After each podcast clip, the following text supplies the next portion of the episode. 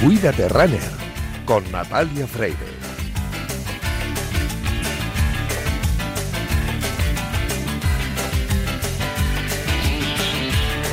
Mañana comienza el Campeonato del Mundo de Atletismo en Budapest, Hungría. Un campeonato que inició su andadura hace exactamente 40 años y que llega a su décimo novena edición en la capital húngara, una ciudad de 1.750.000 habitantes recorrida por el famoso y anchísimo río Danubio, a poco más de 100 metros de altitud, a pesar de estar a más de 40 kilómetros del mar. El Campeonato del Mundo vuelve año impar tras el anómalo celebrado el pasado 2022 en Eugene, en Oregon, y con ello se normaliza la cadencia alterada por el COVID-19. Hungría albergará por primera vez un mundial al aire libre, aunque Budapest fue sede dos veces del mundial en pista cubierta en el 89 y en 2004. A nivel continental, Budapest acogió los campeonatos de Europa del 66 y del 98, ambos en el mítico NEP Stadium. Los aficionados recordarán el citado NEP Stadium eh, de la capital húngara, gigantesco recinto que albergó numerosas competiciones, pero aquel estadio, luego llamado Ferenc Puskas, ya no existe como tal. Así que el Mundial se celebrará en un nuevo coliseo, como ocurrió en las dos últimas ediciones. El National Athletics Center, el Centro Nacional de Atletismo, que es un bellísimo recinto de tan reciente construcción que solo ha sido utilizado una vez para el Campeonato Nacional de Hungría los pasados días 7 y 8 de julio. El circuito de maratón tiene 10 kilómetros de longitud que los atletas recorrerán cuatro veces, más un añadido de algo más de 2 kilómetros al inicio, para completar los 42 kilómetros 195 metros de la distancia de maratón. La salida y la llegada se sitúan en la Plaza de los Héroes y la carrera discurrirá por las zonas más conocidas de la ciudad, cruzando el Danubio por el famoso Puente de las Cadenas y rodeando el Castillo de Buda. La curiosidad del recorrido es un tramo de 350 metros que discurre por el túnel bajo el castillo y cada vuelta tiene un desnivel máximo de 10 metros. El circuito de marcha es de 2 kilómetros de longitud, con salida y llegada en la citada Plaza de los Héroes y con dos giros de 180 grados y es completamente llano. Nosotros pondremos nuestra atención en los próximos días en los 58 españoles que competirán en el Campeonato del Mundo de Atletismo, 31 mujeres y 27 hombres que nos harán vibrar en los próximos 11 días y que serán los que nos inspiren el resto del año porque ellos, los atletas de élite, son los que nos marcan el camino a los populares. Sabemos que nunca competiremos en un mundial, nunca batiremos récords, pero compartimos algo que nos une con los atletas de élite, el atletismo y la vida saludable. Por eso, cada viernes en Radio Marca te decimos, cuídate, runner.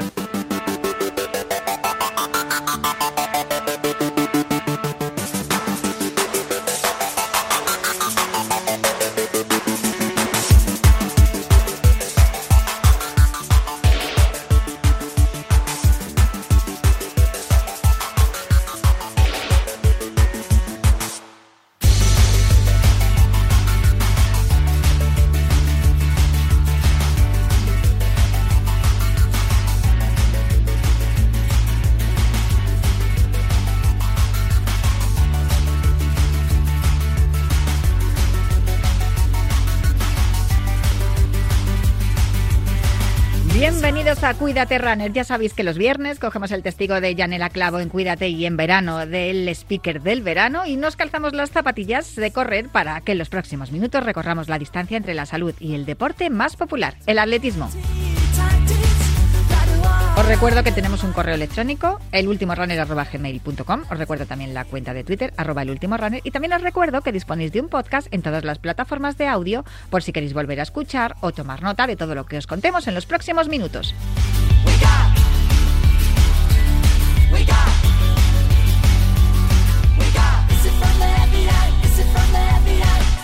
A los mandos técnicos me acompaña Víctor Palmeiro, que ya está haciendo que todo suene a la perfección, aunque seguro que en un rato se cambian de sitio con otro compañero porque me lo hacen siempre cada viernes. Pero bueno, el caso es que en estos momentos está Víctor y vamos a poner el cronómetro y el orden a esta carrera popular en forma de programa de radio que comienza ya.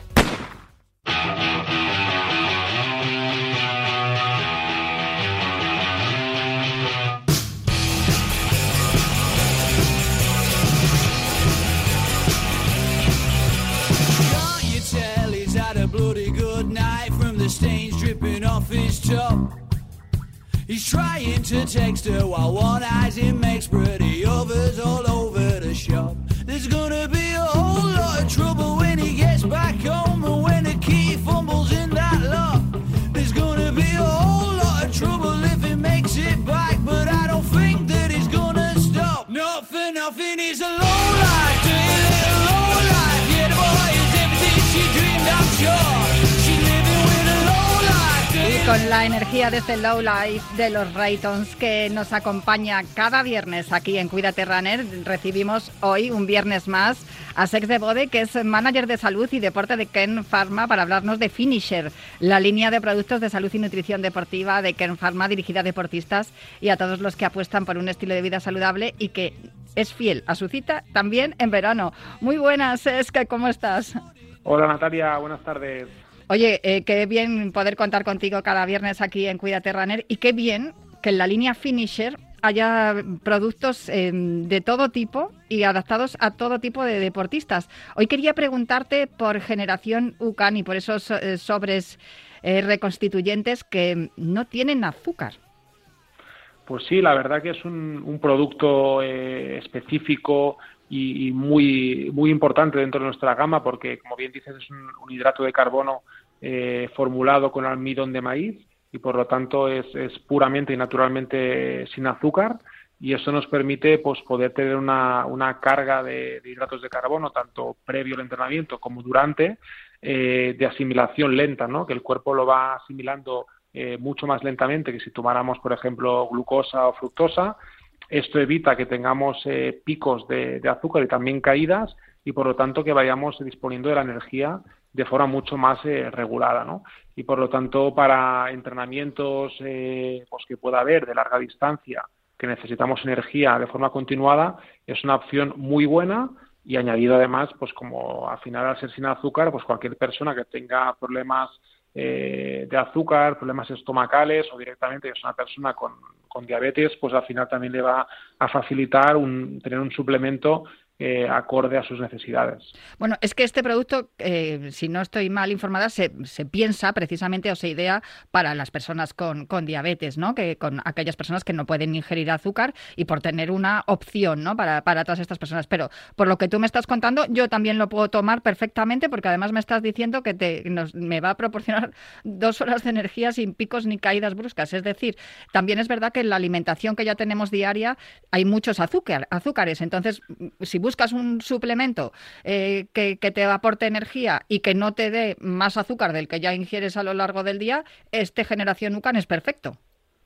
Bueno, yo creo que al final eh, es una opción eh, cada vez más recomendada, ¿no? Es un producto que nosotros eh, trabajamos hace bastantes años y que en deportes de larga distancia es, es ya muy conocido y utilizado, ¿no? Porque en, en tiradas pues de, de, más de dos horas que necesitamos tomar ya eh, mucha cantidad de hidratos, pues ir, ir, tomando geles y barritas, pues a veces puede ser un poco pesado a nivel estomacal, pero también un poco para, para por los picos que proporciona, ¿no? De, azúcar a, nivel demasiado alto, ¿no? Por lo tanto, en este, en este sentido lo que buscamos es un poco lo contrario, que energía estable, eh, que puede ser pues eh, preparándolo previamente a la, a la salida para cargar esa cantidad de hidratos que si tomamos en la cantidad óptima se podría mantener en, en, en, sangre durante prácticamente dos horas, pero también es bueno pues hacer un cálculo pues según la persona, eh, su peso y su consumo de energía en, carrera para adecuar ¿no? qué cantidad necesitamos. Pero como bien dices, es apto para cualquier persona y de hecho nosotros recomendamos para cualquier deporte de, más de hora y media, dos horas, eh, probarlo, introducirlo y, ver realmente pues la importancia que tiene. De hecho, eh, este año en, en, la maratón de Barcelona tuvimos a, varios atletas que la pudieron completar tomando únicamente eh, UCAN y, y, pastillas de sales minerales de Finisher, ¿no? Entonces, al final es una opción muy buena, mm. eh, que es recomendable probarla previamente en, en, entrenamiento, pero que la recomendamos totalmente. A ver, hay dos formatos, ¿no? Por lo que estoy viendo. Está por un lado eh, los sobres y por otro lado el gel. ¿Hay alguna diferencia entre los dos?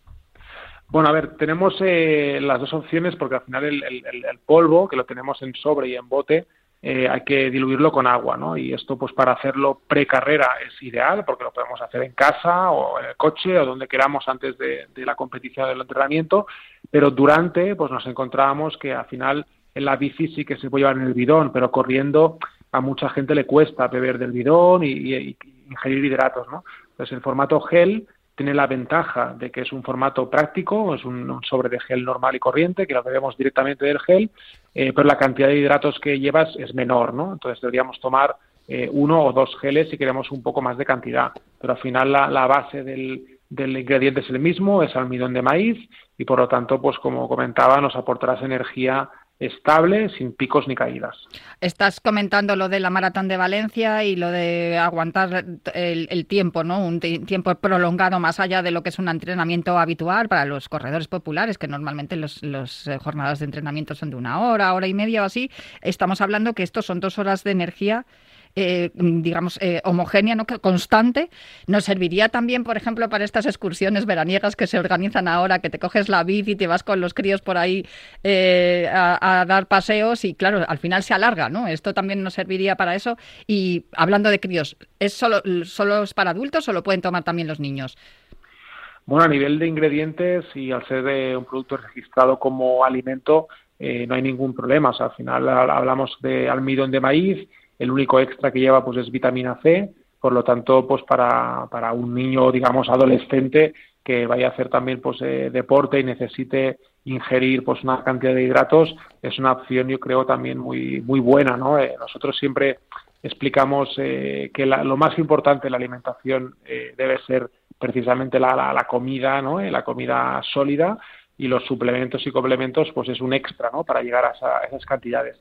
Lo, que sí que es cierto que a veces hay necesidades concretas cuando hacemos deporte, por ejemplo, pues una, caminata, pues que no podemos ir comiendo un, un ¿no? Es más complicado, pues poder tomar eh, un batido de, de UCAN, yo creo que sea recomendable para cualquier edad y, va a ser muy, muy práctico y además eh, sin azúcar.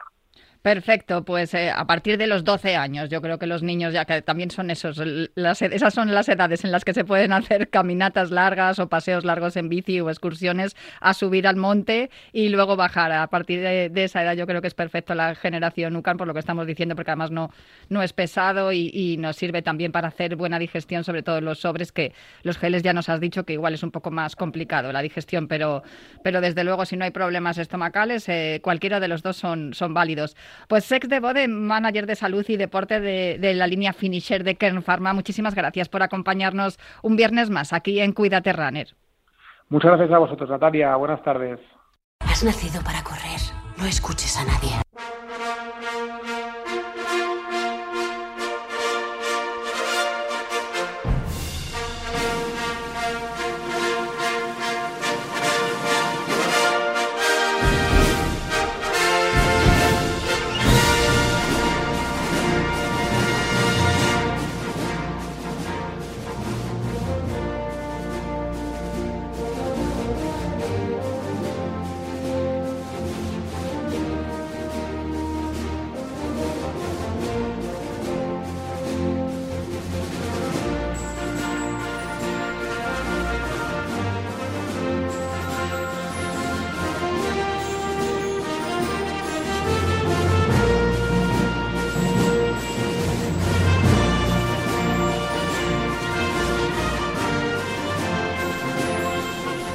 Estamos hablando en las últimas jornadas, bueno, en realidad estamos hablando desde el 20 de julio que comenzó el Mundial de Fútbol, estamos hablando mucho de ese Mundial de Fútbol, pero es que la próxima semana tenemos un montón de mundiales en Polideportivo, pero el que nos ocupa a nosotros aquí en Cuídate Runner es el que comienza mañana en Budapest, la capital de Hungría, que es el Mundial de Atletismo para analizar todo lo que va a ocurrir en, los próximos 10-11 eh, días, eh, tenemos aquí a, nuestros eh, colaboradores, los mejores, pero a mi ladito tengo a mi compañera Begoña Fleitas, una de las especialistas en atletismo. La Bego, ¿qué tal? ¿Qué tal? Buenas tardes.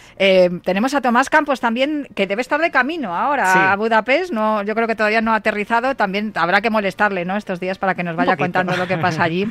Pero sin duda es importante que Yo, yo no- tú lo sabes mejor que yo. En la página de atletismo de Polideportivo en, en la web de marca es una de las más visitadas. Esa Sí. es mi percepción, por lo menos. Sí, la verdad es que el atletismo, y sobre todo cuando llegan este tipo de, de campeonatos, que es la gran cita de, de la temporada, pues bueno, la gente eh, entra, la gente consume atletismo y eso es, un- es una noticia muy importante, eso, eso es importante. Estoy eh, como, eh, como en el día de la marmota, porque otra vez otro mundial, todo tiene, todo tiene una explicación. Y es que el de Eugene del año pasado en Oregón eh, se había pospuesto por el COVID y por eso este año por fin volvemos al año impar, ¿no? A, a celebrar el mundial de atletismo y que cogemos un poco el ritmo, ¿no? De todo lo que era. Que el año pasado además tuvimos mundial y europeo. Sí, porque de hecho esta es la, la primera vez que se disputan dos mundiales en dos años consecutivos, Sí. pero precisamente por eso, porque eh, al, al retrasarse los juegos hubo que retrasar también la fecha de- del mundial y hay que recordar que, que cumple 40 años desde la primera edición de- de- del mundial en el 83, o sea que, que bueno, es volvemos, como dices tú, a la Normalidad. al calendario, Sí, efectivamente, sí. Ya hemos cogido la zancada y la cadencia buena, yo creo. Efectivamente. Al otro lado del teléfono, que siempre que suena esta sintonía, este espíritu olímpico, porque además, por cierto, hace nada, calentitos los tenemos, recién sacados del horno, los criterios de preselección para los Juegos de París de maratón y de marcha.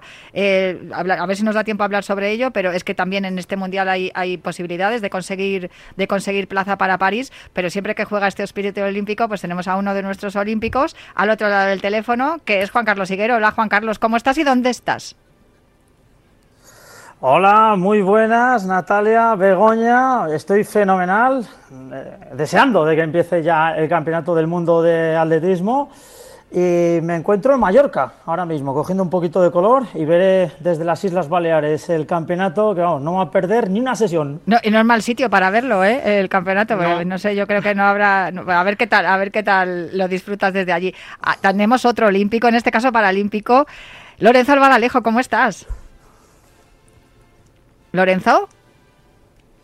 Me parece que no está. Vaya por Dios. Pues él también. Creo que tampoco estará en un, en un mal sitio, seguramente Lorenzo, porque si no me equivoco debe de estar en, en San Javier. Pero bueno, a ver si podemos conectar ahora con él. Juan Carlos, mira, le estaba, estábamos comentando eh, con Begoña eh, lo, lo que, lo que va a ser este mundial y, y cómo, cómo el atletismo tiene tanta, tanto seguimiento aquí en, en Marca y en Radio Marca, que para eso está este programa. Pero he estado hablando en el programa de Rafa Sauquillo en directo Marca hace unos minutos, hace media hora o así, con Raúl Chapado, que ha sido elegido vicepresidente de World Athletics. Además, creo que han sido 194 los votos emitidos y 119 han sido para él, con lo cual tiene un respaldo importante en, en el máximo organismo internacional del atletismo. Sí, ya lo creo, es importante, noticia eh, importante para el atletismo español. Raúl Chapado, el presidente de la Real Federación Española de Atletismo, pues elegido vicepresidente.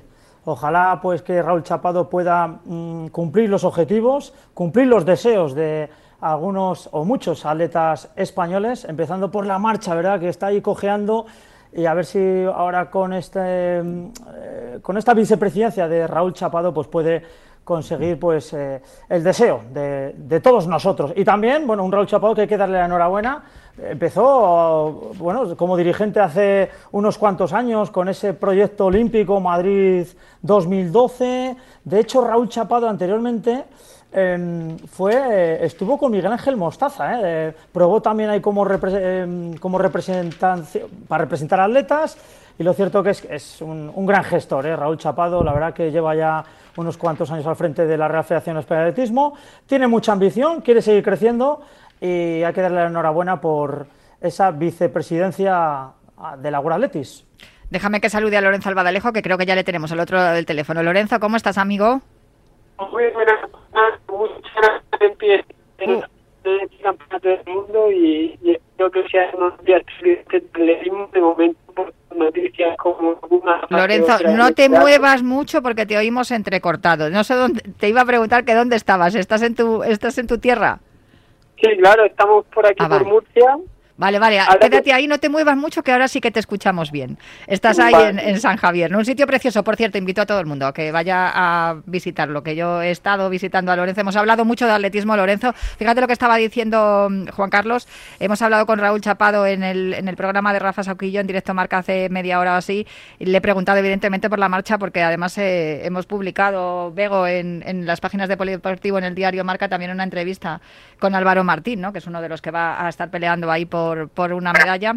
Pero lo cierto es que Raúl Chapado mm, siempre ha hablado y siempre dice que defiende mucho la marcha, pero es una disciplina, lo hemos visto con el cambio de distancia de 50 a 35, lo vamos a ver en este Mundial y lo estamos viendo en las últimas competiciones internacionales, que son para mí pruebas muy similares. De hecho, vamos a tener atletas que van a doblar, tanto en la prueba de 20 como de 35. María Pérez es una de ellas y, y sin duda es una de las disciplinas atléticas que más maltratada está siendo en los últimos años. Ha dicho Raúl Chapado que mm, eh, más allá del espectáculo y de lo que se habla, de las transmisiones y tal, que hay que también eh, defender lo que, lo que son las tradiciones, ¿no? Y, y creo que en eso a lo mejor vamos a tener una buena, una buena baza teniendo ahí al, al presidente de la Federación Española de Atletismo como vicepresidente de Athletics, Lorenzo.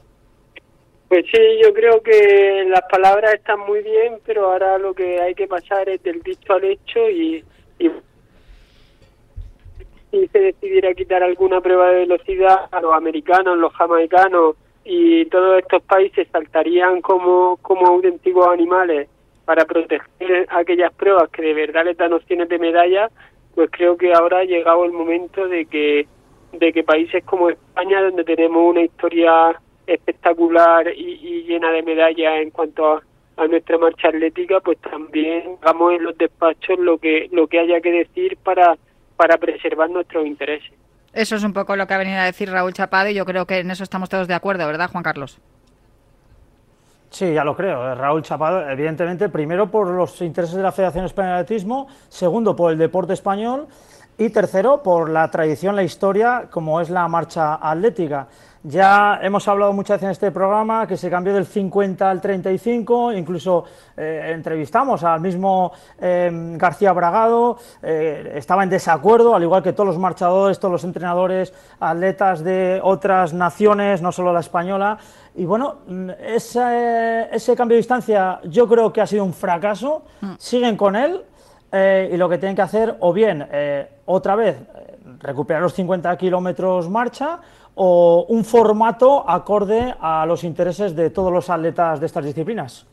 Begoña, no sé si tienes algo más que decir. Claro, es que yo creo que, que la jugada que ahí ha salido mal eh, desde el punto de vista eh, del atletismo ha sido la, la, eliminación de los 50 kilómetros marcha, porque al final, a, al idear esa nueva prueba, esa nueva distancia de los 35, eh, bueno, ya vimos el año pasado en Múnich que varios de los, de los competidores hicieron doblete, es decir, la prueba de los 20 kilómetros y de los 35 eh, es mucho más parecida, obviamente, que entre los 20 y los 35, o sea, y los 50. De hecho, los especialistas en 50 eh, pues están intentando adecuar a la de los 35 y les cuesta. Y, bueno, vemos en el caso, por ejemplo, de María, que es una atleta que puede eh, competir con, con, muchísima solvencia en ambas. Eso es lo que indica es que no son pruebas eh, muy, muy diferentes.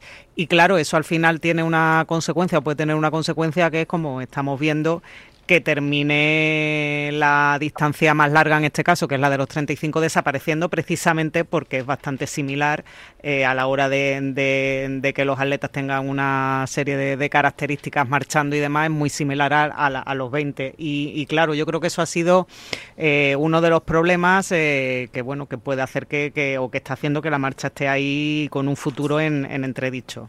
La marcha es, es la prueba si que va. Permite, sí, dime, dime, Lorenzo. También decir que bueno hace una semana, eh, al volver de la Copa de Europa de Selecciones, tuvimos la suerte de estar también hablando con Diego García Carrera, que, que lo comentamos también aquí en Radio Marca y también lo publicamos en marca.com.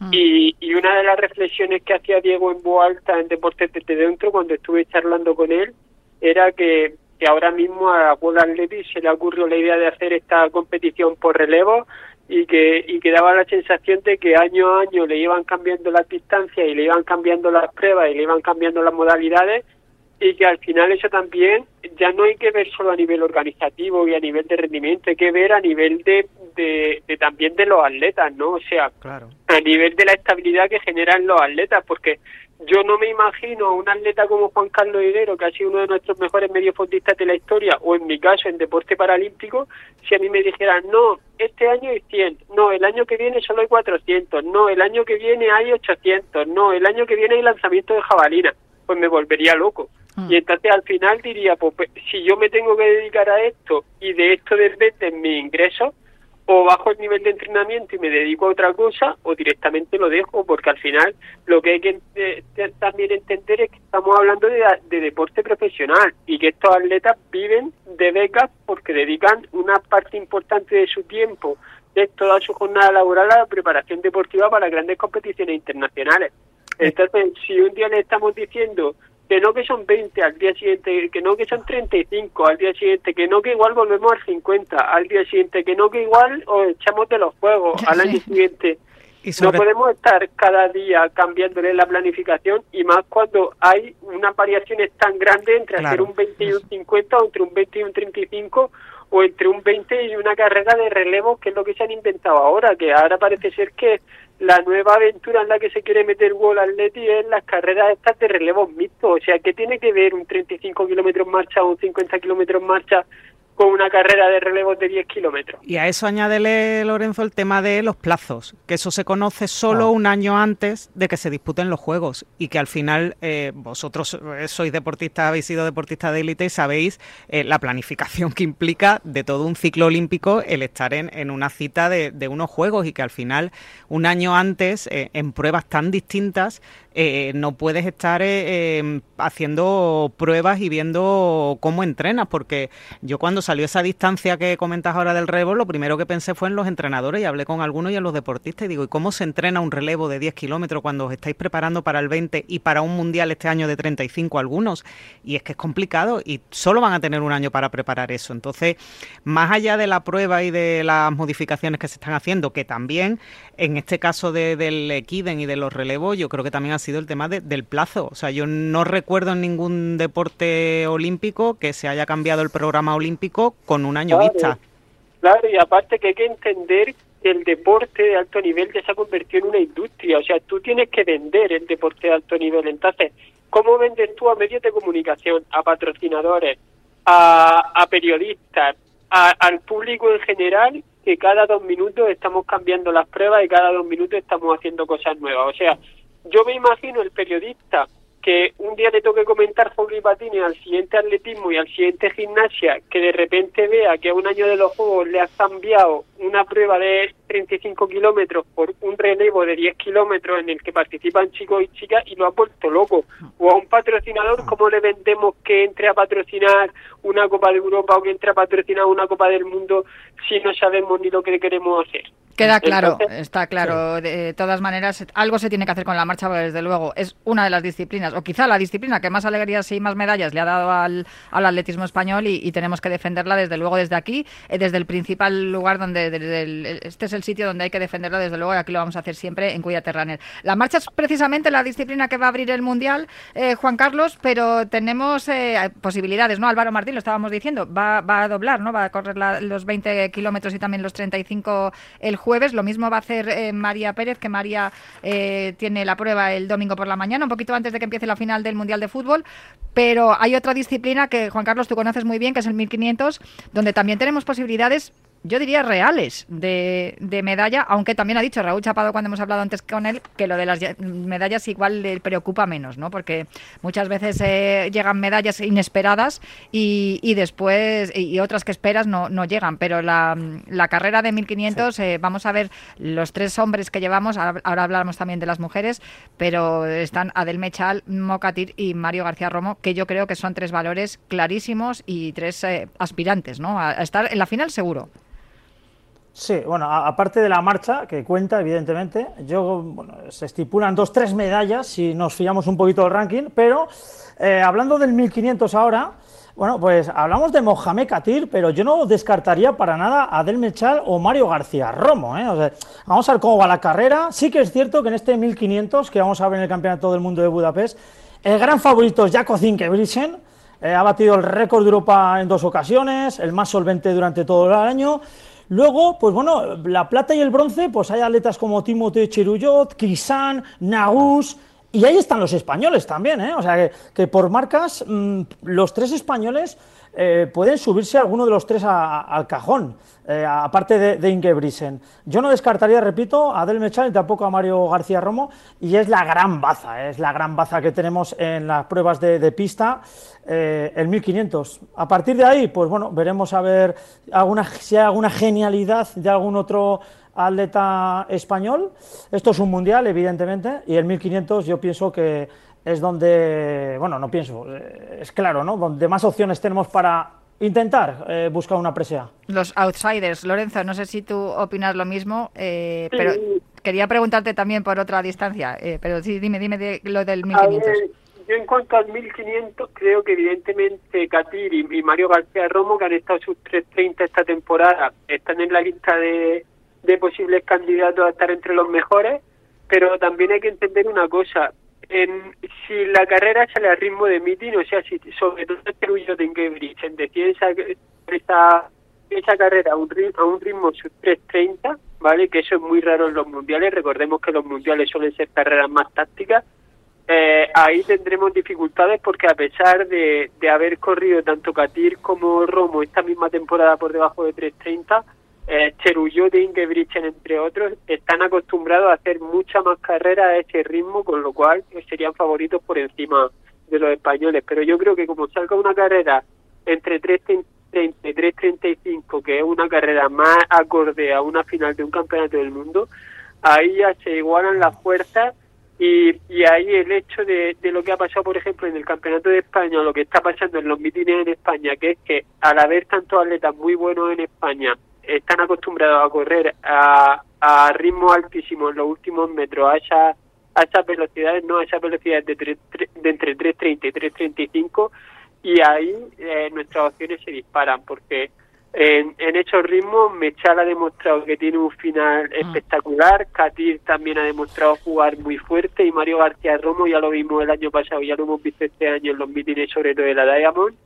que, que también tiene un final pues, digno de, de, más uno, casi luego a los 1.800 que, que de un atleta de 1500. Claro, es que sí, eh, efectivamente si fuera por, por las marcas y por lo que hemos visto un poco eh, esta, esta temporada, efectivamente eh, Katir quizás es, el español por las marcas que ha hecho que, más opciones podría tener. Pero mira, en una entrevista que hemos publicado ahora en, en Marca, yo hablaba el otro día con Katir y me decía que bueno, que de las cosas que todavía él sigue aprendiendo, que al final es, es muy joven, una de ellas es un poco la experiencia táctica y que, y que él se encuentra muy cómodo ya y que nota que está muy bien y que se encuentra muy bien en, la, en los mítines, en, la, en las carreras a ritmo de meeting, pero eh, que cree que todavía tiene que aprender un poquito eh, eh, a, correr esas pruebas, como dice Lorenzo, que son más tácticas a veces en, lo- en los mundiales y que ahí a veces pues necesita todavía aprender a colocarse, saber cuándo tiene que, acelerar ese ritmo y demás. Y ahí efectivamente es donde yo creo que se pueden un poco igualar y que, y que otros españoles, pues como Mario o Adel Mechal, pueden tener ahí también su- sus opciones. Entonces, es verdad que, mm, que una final de un campeonato del mundo es totalmente distinta a una carrera de meeting, eso lo sabe muy bien eh, Juan Carlos, y, y bueno, vamos a ver qué, qué opciones hay, porque, porque desde luego con los tres españoles ahí en liza y si los tres llegan a, a la final, eh, pues podemos tener eh, opciones. Adel Mechal, capitán Yo- del, del sí. equipo, y la capitana Esther Guerrero. Eh, dime, Juan Carlos, y Sí. luego pasamos a las no, mujeres. No, pa- pa- sí, para, rematar el tema del 1500 masculino, decir que sí que es cierto que últimamente se está corriendo por debajo de 3.30. ¿eh? ¿Por qué? Porque Jaco Ingebrigtsen, eh, a ver, es un atleta rápido, evidentemente, pero es un atleta que viene más del 5000, con lo cual él siempre pone las carreras por debajo de 3.30. Lo hizo en los Juegos Olímpicos, lo hizo en Oregón, que ahí le ganó Whiteman, pero eh, se prevé que, que Jaco Ingebrigtsen no va a dar opción a nadie, ¿eh? A- es lo que está haciendo normalmente. Así que también es verdad que hay una, una eliminatoria, una semifinal, luego también Que va a hay doblar. que cali- va a doblar, hay que calibrar bien los esfuerzos, eh, pero bueno, eh, lo más importante yo creo para nuestros intereses es que hay tres españoles, los tres de un, de un nivel muy, muy significativo, empezando por Mohamed Katir, y vamos a ver eh, el noruego, porque también es cierto que le respetan mucho, ¿eh? los mismos africanos respetan mucho a Ingebrigtsen y yo pienso que la carrera mm, sí que será por debajo de 3.30, ¿eh? porque Ingebrigtsen lo sabe, porque eh, tú lo has dicho, Lorenzo, al mismo que, que Begoña, eh, claro, si tú dejas opción, si la carrera va por encima de 3.31 o 3.32, entra en juego otro tipo de aletas de menos calidad, se evaporan las fuerzas y todo se convierte en último 400. Y Ingebrigtsen lo sabe de sobra y yo creo que la carrera será electrizante. La capitana del equipo es Esther Guerrero, que también va a correr en 1500. Eh, Marta Pérez y Agueda Márquez la van a acompañar en las series. Vamos a ver, ¿alguna de las tres veis que tengan posibilidades de, de llegar a la final? Bego. Bueno, pues vamos a ver un poco qué, qué prestaciones eh, tienen y, bueno, la verdad es que sería un éxito que pudiéramos tener una española en, esa final de, de 1500. Eh, yo creo que las tres tienen, tienen opciones y, bueno, vamos a ver un poco cómo se desarrollan la, las eliminatorias y, y, si podemos ver eh, alguna de, de, las españolas en, en la final. De Marta Pérez no hay duda que, además es que es una atleta que, ya tiene experiencia, ¿no? También en, llegar a finales de, torneos internacionales importantes. Eh, Águeda Márquez viene con, haciendo una temporada espectacular, es muy joven y, puede que este sea también su mundial.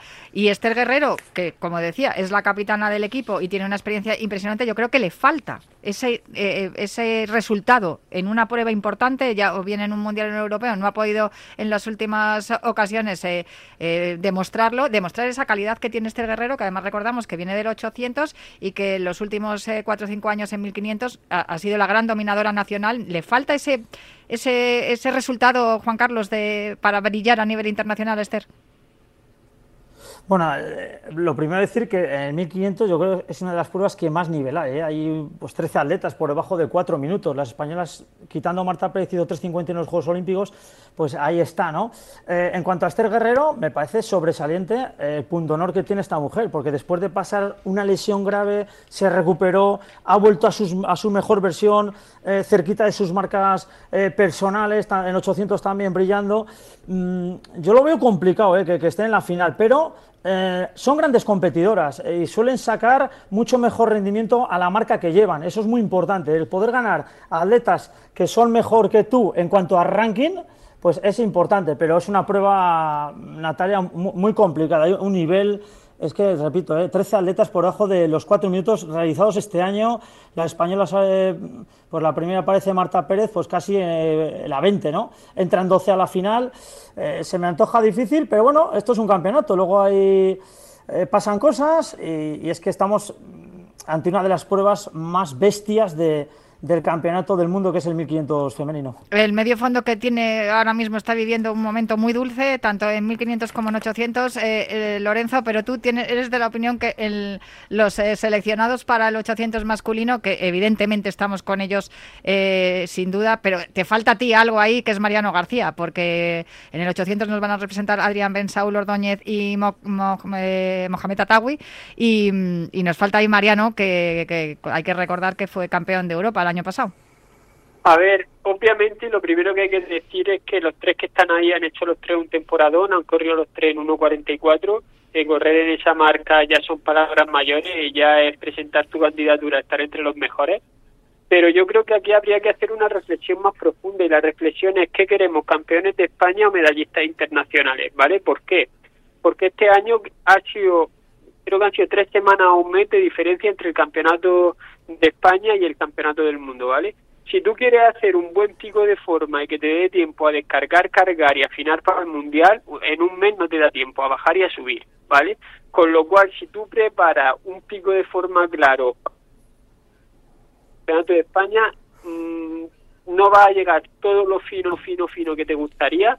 Y eso es algo que, por ejemplo, hizo Mohamed Katir. A Mohamed Katir probablemente eh, le faltó en ese último 150 del 1500 el pico de forma que estoy seguro que se iba a tener en Budapest. ¿Pero por qué? Porque él y Gaby Lorente entiendo que una vez que se garantizaron la, la mínima de World Athletics, se olvidaron de, de afinar para el Campeonato de España y dijeron nuestro objetivo es la medalla en el Mundial. Aunque lleguemos al Campeonato de España al 80%, pero queremos pelear la medalla en el Mundial, ¿vale? Entonces, creo que en ciertas pruebas y, y, las pruebas de medio fondo o las vallas cortas son un gran un, gran ejemplo de estas pruebas tenemos que olvidarnos ya de, de, competiciones nacionales y centrarnos en cuáles van a ser nuestras principales bases para un campeonato del mundo, ¿vale? Y no digo que Atawi no, no sea en este caso o Saúl o Adrián no sean en este caso unas grandes batas. Por supuesto, eh, Adrián Ben es finalista olímpico, el, el único finalista olímpico de la historia del 800 español. Eh, Saúl Ordóñez, pues ya sabemos la marca que tiene, ya sabemos lo que representa esa marca. Y Adawi, pues ha hecho una temporada eh, para enmarcar. Pero. mm, Subcampeón de Europa, que- sub-23, Lorenzo. Claro, es que viene con unas credenciales importantes este Claro, joven. Pero es que estás dejando, estás metiendo a un campeón, un campeón de Europa sub-23 para dejar fuera un campeón de Europa absoluto. Es que ese es el asunto. Y, y ahí la pregunta es, ¿cómo hubieran llegado a un hipotético campeonato de Europa, a un, a un hipotético campeonato del mundo, ¿vale? ¿Por qué? Porque yo creo que lo que tú tienes que mirar a la hora de hacer la selección no es cómo hayan corrido los atletas hasta ahora, sino cómo van a correr en un campeonato. Y para eso tienes claro las experiencias previas, para eso tienes categorías inferiores y para eso tienes un historial de competiciones que todos sabemos cómo llega cada atleta o lo que es capaz de hacer. Por ejemplo, en el multi femenino nosotros vemos a Marta Pérez que en cada competición internacional que llega supera las expectativas. Hmm, Pues a esa muchacha, ¿cómo la va a dejar fuera? Claro. ¿Vale? Claro. Si has En- tenido una temporada floja, llévatela porque sabes que te va a superar las expectativas. Entonces, ¿qué ha hecho un campeonato de España y le han ganado dos? Sí, pero es que sabes que va a llegar al Mundial y la va a liar. En, este sen- en ese sen- Entonces- sí, la verdad es que la, la experiencia internacional, claro, que tiene en las grandes competiciones Mariano García, pues es que es solvente, ¿no? O sea, al final es, es un atleta que, que eh, efectivamente llega a, a tope en los grandes campeonatos y además ya tiene mucha experiencia. Eh, la parte positiva de esto es lo que, eh, que bendito problema, ¿no? El tener Sí. tantos atletas en una distancia que, que- que, bueno, es verdad que, a veces no sabes, eh, pues eso, a la hora de, de seleccionar quién pudiera estar dentro. No, es verdad que Mariano también ha tenido algunos problemas físicos en las últimas semanas, probablemente en este tiempo, desde el Campeonato de España hasta ahora el, el Mundial, yo hubiera podido recuperar y estar en la forma en la que en la que él estaba, pero es verdad que quizás esos problemas físicos eh, eh, que ha tenido justo antes del, en las últimas semanas antes del Nacional, pues a lo mejor en la balanza de, de saber qué, en qué prestaciones podría estar en el Mundial han terminado, eh, pues bueno, decantando la balanza por los tres españoles que, que van, en este caso Atawi, Ben y, y Saúl, pero sí que es cierto que claro, la, la solvencia competitiva que ha demostrado Mariano García en las competiciones internacionales, pues a lo mejor no la tienen otros compañeros que tienen menos experiencia internacional, claro. Juan Carlos. Sí, Sí, eh, estoy de acuerdo. Eh, el 800 ahora mismo en España goza de buena salud. Estamos atravesando el mejor momento histórico en esta prueba, con atletas por debajo de 1.45, muchos, muchos, muchos. Aparte, pues bueno, gente que, atletas jóvenes que vienen llamando a la puerta, como Mohamed Atawi, que este hombre es capaz de todo. ¿eh? Yo, le viene campeonato de España desatado. Es el que más ofrece.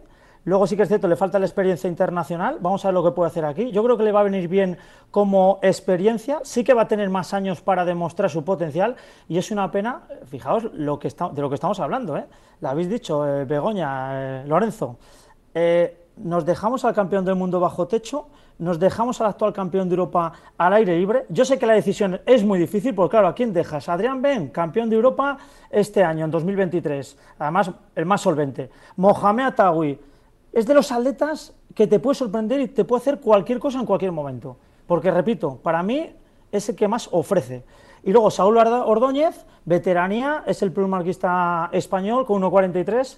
Y una pena lo de Mariano García, que yo desde, de aquí, le man- desde aquí le mandamos un abrazo porque está teniendo una mala suerte realmente. Ya sabéis que se perdió los Juegos Olímpicos de, de Tokio por una apendicitis. Ahora, pues por unos problemas físicos, no ha podido llegar en forma al Campeonato de España, que seguramente que sí que hubiese llegado mejor a este Campeonato del Mundo.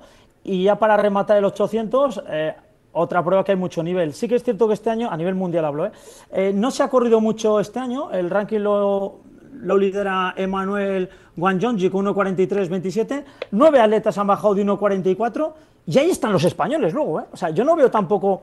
Sí que es cierto que hay mucha gente. Y el 800 es la prueba más dura para meterse a la final. Pero una vez que estés en la final, si llegas bien, bueno, vamos a lo que pasa. Mm, Vamos a. Emanuel Corir todavía no se ha asomado, el campeón olímpico, no se ha acreditado este año. Está Wanjonji, Arod, Moura, los dos algerinos, Robert el francés, el británico Burgin. Bueno, pero son atletas que los ha- han derrotado alguna vez, han estado muy cerquita. Empresa difícil, pero es de estas pruebas que, puede haber alguna sorpresa. Estáis hablando de esa mezcla de veteranos y, y de debutantes, como es el caso de, de, la prueba de 800, que yo creo que se repite prácticamente en, en, todas, las, en todas las disciplinas, en todas las pruebas de, de, atletismo. Me gustaría también preguntaros sobre eso y sobre todo, como ha destacado también Begoña al principio, la presencia femenina. Tenemos a tres mujeres que van a, van a doblar pruebas. Tenemos a Yael Bestue, que va a hacer 100, está en 100, 200 y además puede, puede también participar en el relevo corto. Y por otro lado, María Vicente, que entra también en longitud y en triple. Y luego tenemos a María Pérez, que va a estar en las dos pruebas de marcha. Eh, son eh, sobre todo las, las dos primeras, eh, María Vicente y, y, bueno, María Pérez también es muy joven, la verdad. Y, y, y ya el Bestue son muy jóvenes. Y además estamos olvidando que tenemos una baja importantísima con una gran que, que es siempre ha sido siempre la, una de las mayores opciones de medalla que es Ana Peleteiro que ella después del de terminar el campeonato de España decidió que hasta aquí hemos llegado y, no quiero ni siquiera invitación no, vamos a de, dar paso al resto no pues sí yo la verdad es que, creo que, hay que destacar y, y decirlo porque creo que, es importante el hecho de que, de que por primera vez en la historia el equipo eh, español eh, tenga más eh, miembros en un mundial eh, en el equipo femenino que, masculino. Creo que es algo que, bueno que es a destacar porque en ediciones anteriores y sobre todo hace años pues bueno esa esa balanza estaba bastante desequilibrada. Es verdad que el atletismo es un deporte eh, en ese sentido muy igualitario pero siempre eh, habían ido más más eh, hombres en, el equipo que mujeres y la verdad es que yo creo que es un, dato a destacar. Y eso que como dices faltan algunas atletas importantes en el caso por ejemplo de, de Ana Peleteiro que, que bueno que después de su maternidad la verdad es que ha dado muestras de una recuperación impresionante mm. porque ha estado compitiendo como siempre, pero sí que le ha faltado un poco de, de rodaje y quizás pues, pues no le ha dado tiempo a, a volver a recuperar a esa Ana Peleteiro eh, bronce olímpica que, que, que, a todos nos encanta ver competir y ella misma ha sido la que ha decidido eh, pues bueno pues poner un poco eh, el atletismo, dejarlo unas semanas de lado y, y, volver y recuperarse con ese objetivo de los Juegos, pero la verdad es que yo creo que, que hay que destacar y que, y que, y que alegrarnos por, por, por ese eh, por ese equipo eh, con, con por primera vez en la historia más mujeres que hombres. Que por otro lado era también cuando anunció que estaba embarazada, dijo que el Mundial le, le, venía muy corto en plazos de tiempo, o sea que su objetivo era más, más lejano que era París. Pero mira, casi casi nos hemos quedado con, con que casi casi consigue llegar, llegar a este Mundial. Eh, me imagino que vosotros también estaréis de acuerdo en que es importantísimo que, que se haya igualado, ¿no? Se haya equilibrado esa balanza. Incluso ahora mismo hay más mujeres que hombres, pero sobre todo que también esa generación atletismo, todas esas eh, generaciones inferiores, todas las, secciones inferiores y la prueba está en lo que hemos visto en el Campeonato de Europa Sub-23, también vengan pegando fuerte y aseguren el futuro de, del atletismo absoluto. Juan Carlos. Sí, sí, ya lo creo. Es importante que se llenen de experiencia, esas buenas jornadas que han salido hace un par de años en categoría sub-20, sub-23, que son atletas que están ya, ya, que han salido del horno, porque están en un mundial, ya es que ha salido del horno, como bien decías, Natalia, aquí se tiene que llenar de experiencia, todo lo que venga es un sobrante de felicidad, es importante también que haya gente joven, extremadamente joven, en el equipo nacional, porque ya hay algunos atletas, bueno, pues que están dando sus últimos coletazos, aunque por supuesto pueden continuar, pero siempre es bueno tener ese relevo generacional y qué magnífica noticia, ¿eh? 31 mujeres, 28 hombres, más mujeres que hombres, o sea, es histórico, es el, ese es el dato, ¿no? Esa, yo creo que ese es el titular, eh, que, que, por una vez en la historia de los mundiales de atletismo la selección española lleve a más mujeres que, que, a hombres, ¿no? Eso también, pues hay que dar un brochazo de protagonismo a la Real Federación Española de, de Atletismo, algunas veces somos críticos con ellos, en esta ocasión, pues cuidan mucho el deporte femenino, a, con esos programas que llevan a cabo también durante todo el año, y es una grata sorpresa. Lorenzo. Pues yo creo que si el deporte tiene la repercusión y el seguimiento que tiene a nivel mundial es porque porque cada vez más y desde siempre ha sido un, reflejo de la sociedad. Y bueno, desde, desde un tiempo a esta parte, tanto a nivel internacional como a nivel español, tanto por parte de las autoridades como gracias a patrocinadores, por ejemplo, como Iberdrola, que apuesta mucho por el deporte femenino, eh, se ha ido fomentando, se ha ido incentivando, se ha ido metiendo a las mujeres eh, eh, cada vez más en el deporte y se ha ido apostando cada vez más por el deporte femenino y las mujeres no solo han aprovechado esa oportunidad, sino han demostrado, y ahí están los resultados, ya, ya llevamos, creo que son dos juegos, los dos últimos Juegos Olímpicos con más medallas por parte de, de mujeres que de hombres, ¿vale? Han demostrado que esa oportunidad la, la saben aprovechar de sobra y, y que siguen haciendo historia, ¿no? Vemos que quizás eh, los más críticos decían que faltaban en los deportes importantes, pues ya vemos que en el fútbol, que es el deporte que, que lo marca todo, eh, el dato es que, que llevan las mismas finales en la historia de los mundiales los hombres que las mujeres, ¿vale? A- veremos lo que pasa en los próximos días, pero el dato ahí, ahí está. Entonces, pues, pues creo que un- una grata sorpresa y una grata noticia y sobre todo por lo que representa también a nivel social, porque no hay que olvidar que el deporte es un fenómeno global, ¿vale? Y que no en todos los países tienen las mujeres la situación o la o, o las libertades o los derechos que tienen en nuestro país o que tienen en nuestro continente, ¿no? Entonces, creo que esto sobre todo es una grata noticia, ya no solo a nivel deportivo, que también lo es, sino a nivel social por el impacto que tiene el crecimiento y, y, la, y la exposición y lo que representa la situación del deporte femenino tanto global como a nivel nacional. Y Diciendo lo, lo del fútbol que acabas de apuntar, eh, Lorenzo, tenemos una ex atleta, Salma Parayuelo, que va a jugar esa final de un mundial absoluto, porque ella ya ha sido campeona en sub 17 y sub 20, va a jugar una final de un mundial absoluto y eh, está, hace un ratito cuando hemos hablado con Raúl Chapado también ha apuntado la alegría que eso supone también para el mundo del atletismo ver a una atleta que y además, eh, a ver, nos da pena que no siga compitiendo en atletismo, pero nos alegra muchísimo verla en una final de un mundial y la importancia también de que el atletismo sea forme parte también de, de- de la, de la práctica de entrenamientos para otros deportes. Y sobre todo toda, todos estos eh, eh, pasos que se van logrando a nivel deportivo por, por las mujeres también,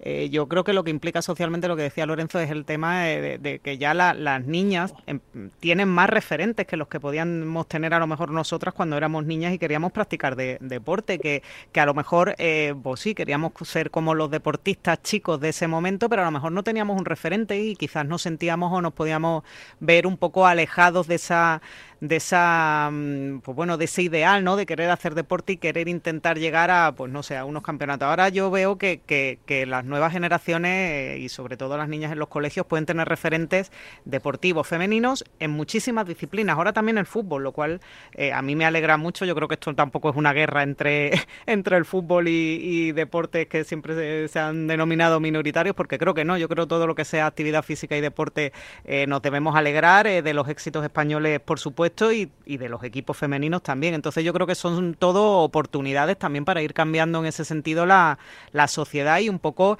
eh, pues eso la actividad física ahora eh, no es algo que solo puedan practicar lo- los hombres. Yo creo que es algo que se ha democratizado que, que ahora ya se ve normal que todas las mujeres puedan eh, practicar deporte y empiezan a tener esos referentes que quizá en generaciones antiguas pues nos podían faltar. Y que ya vemos hombres con camisetas de equipos de fútbol con nombres de mujeres a la espalda, y igual que antes veíamos a, mujeres o a niñas con, camisetas de, de- nombres de futbolistas hombres a la espalda. Eh, fíjate, yo creo que Ruth Beitia con esa medalla olímpica también hizo mucho por el, por ser referente del deporte femenino, pero quería preguntaros porque nos quedan tres minutos, chicos, eh, la- porque íbamos a hablar de los internacionales, pero bueno, hemos ido salpicando así un poco eh, por encima de, de los que van a estar ahí, de los internacionales más importantes. No sé si mm, prevéis algún récord mundial, Juan Carlos. Mm, puede que, puede que sí, ¿eh? Yo creo, desde mi punto de vista en hombres, el que más cerca lo tiene es Ryan Cruz y en, lanzamiento de peso y Caster Warhol en 400 metros vallas. Vamos a ver duelos muy apasionantes. Girma contra el Bacali en 3.000 obstáculos. Duplantis, a ver si también sigue alargando, eh, su leyenda. No, Alais va a doblar 100, 200 que hace el relevo. Pero bueno, como récords del mundo, yo creo, en hombres, Ryan Cruz en peso, quizás, y Caster Warhol en 400. Y en mujeres, ojo a Fenkebol, ¿eh? Va lanzadísima, este año ha hecho la segunda mejor marca mundial de todos los tiempos, a 77 centésimas del récord del mundo, y yo creo que es la mujer que más cerca tiene el récord del mundo, salvo sorpresas.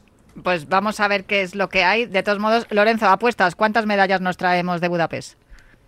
Mm, yo diría que entre de dos y si sale muy, muy, muy, muy bien, cua- eh, tres, cuatro podrían, podrían llegar a caer. Juan Carlos. Yo creo que entre 2 y 3. Bego. Sí, es que creo que estaba pensando y digo dos y tres más o menos. Sí, sí, porque a ver, no deja de ser un mundial y la verdad es que es muy, es muy difícil, pero sí, yo también apostaría entre dos y tres. eh, y si fueran las cosas muy, muy bien, esas cuatro, pero es que es muy complicado. Es un mundial y, y es complicado. Venga, pues yo me voy a tirar a la piscina. Yo digo cuatro. Eh, muchísimas gracias. De- bueno, luego os digo si queréis a quién, a quién- quiénes he pensado, pero que no hemos hablado de la velocidad y yo tengo muchas esperanzas puestas en Yael Bestué y en Quique Llopis. Así que ojo con ellos, eh, también las vallas. Em, en la, Quique Llopis en vallas y velocidad Yael. Que luego se me enfadan los puristas. Que nos vamos ya, chicos. Muchísimas gracias por este análisis detallado. Eh, no sé si tenéis algún mensaje, vosotros que tenéis esa experiencia de- en internacional, un mensaje, un algo para, para, la, para la delegación española que está allí en Budapest, Lorenzo.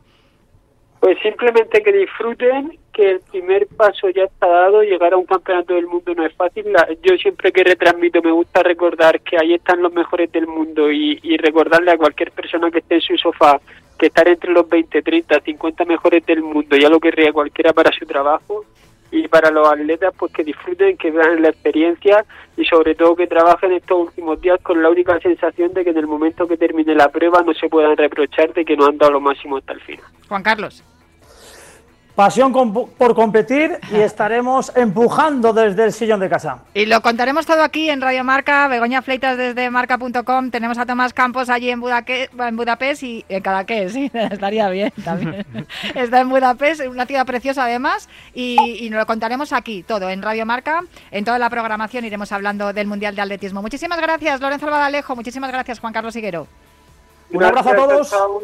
Y muchísimas gracias, compañera Begoña Fleitas. Nada, a ti. Vamos a hablar mucho en los próximos días. Un poquito. Un Claro poquito que de sí. Tú escribirás sí. más, incluso. Yo hablaré y tú escribirás. Pues nosotros seguiremos hablando aquí de atletismo, pero también os espero el próximo viernes para seguir hablando de atletismo de profesional, también del popular, aquí en Cuídate Runner. Hasta el viernes que viene.